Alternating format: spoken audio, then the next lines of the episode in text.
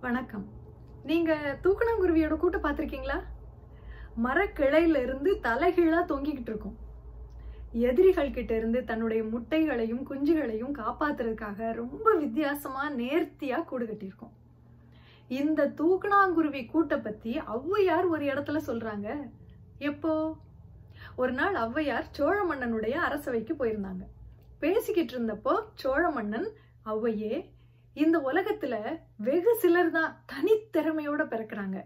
அந்த திறமையை வச்சு அவங்க செய்யற அந்த செயல்களை வேற யாராலையும் அவ்வளவு திறம்பட செய்ய முடியாது. அப்படின்னு சொல்லிட்டு ஒரு ரெண்டு மூணு பேரோட பேரை சொன்னாரு. இப்ப பாருங்க இன்னைக்கு தமிழ் இலக்கிய உலகத்துல பெரும் காப்பியத்தை எழுதணும்னா அவரை விட்ட ஆள் இல்லை அப்படின்னு ஒருத்தரோட பேரை சொன்னாரு. பெருங்காப்பியம்னா கம்பர் கூட தான் பெரிய காப்பியத்தை எழுதியிருக்காரு. கம்பர் பேரை சொல்லியிருப்பாரோ? தெரியல.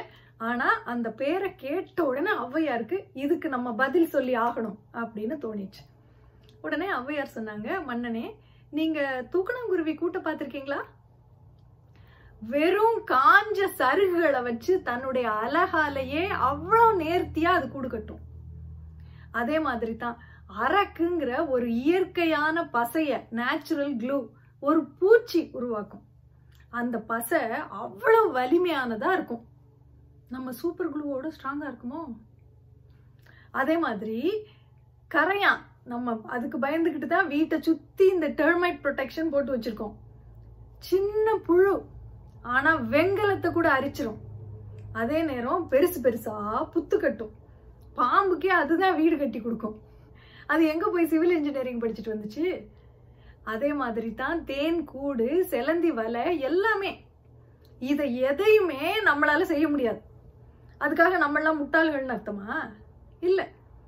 இந்த உலகத்துல பிறக்கிறவங்க எல்லாருமே ஒவ்வொரு தனி திறமையோட தான் பிறக்கிறாங்க. ஒருத்தர் ஒரு காரியத்தை ரொம்ப திறமையா செய்யறாங்கிறதுக்காக மற்றவங்க எல்லாம் திறமை இல்லாதவங்கன்னு அர்த்தம் கிடையாது.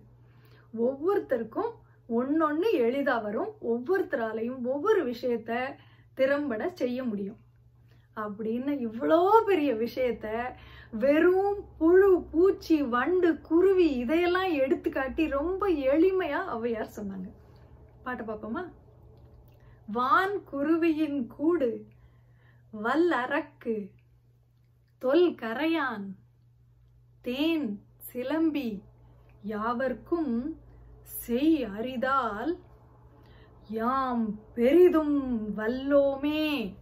என்று வலிமை சொல வேண்டாம். காண். எல்லாருக்கும் ஒவ்வொன்று எளிது அப்படின்னு ஔவையார் சொன்னாங்க.